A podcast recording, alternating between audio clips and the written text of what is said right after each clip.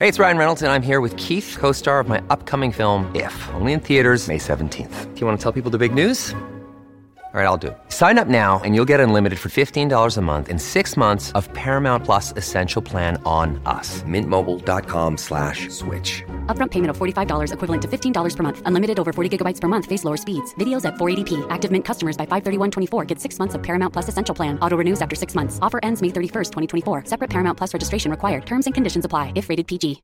Podclass, i podcast di classe editori. Dopo Fed e BCE la settimana borsistica si chiude con il giorno delle quattro streghe, i dati macro in arrivo da Pechino, niente accordo sulla revisione del bilancio europeo e poi Campari che scommette sul cognac e mette a segno la più grande operazione della sua storia e infine concludiamo con Tim perché il ricorso di Vivendi è nell'aria. Io sono Elisa Piazza e questo è il caffè ristretto di oggi, venerdì 15 dicembre con 5 cose da sapere prima dell'apertura dei mercati. Linea mercati. In anteprima, con la redazione di Class CNBC, le notizie che muovono le borse internazionali. E dunque, uno, la settimana borsistica ricca di spunti si chiude con il giorno delle quattro streghe, dunque oggi giornata di scadenze tecniche, seduta a rischio alta volatilità. Nel frattempo l'Europa va verso la chiusura di una settimana piatta, dopo che Christine Lagarde ha un po' smorzato gli animi, dopo invece l'euforia legata alla Federal Reserve, è stata più falco rispetto a Jerome Powell, non si è discusso affatto ancora di tagli dei tassi,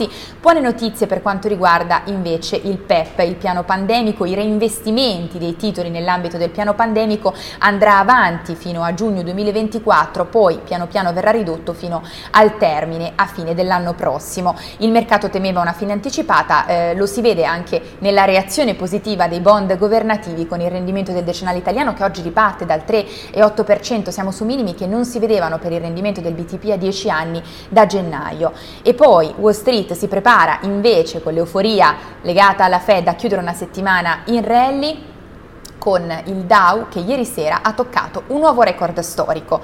Due, ci spostiamo in Cina, questa mattina diversi indicatori macroeconomici che fotografano ancora una volta una ripresa disomogenea. La produzione industriale ha registrato la crescita più veloce in quasi due anni, battendo le attese più 6,6%, deludono invece le vendite al dettaglio, anche se crescono comunque di 10 punti percentuali nel mese di novembre in Cina, ma soprattutto arranca ancora il settore immobiliare, in questo caso vendite, investimenti e prezzi delle nuove case risultano in calo.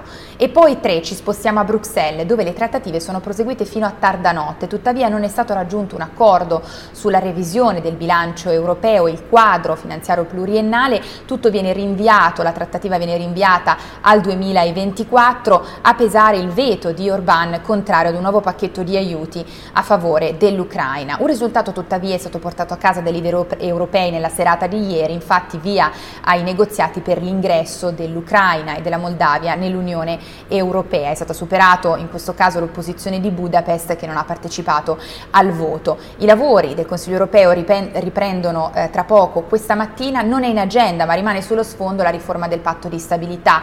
Eh, I paesi sono ancora in cerca di un accordo, si va verosimilmente verso un ECOFIN straordinario in videoconferenza settimana prossima.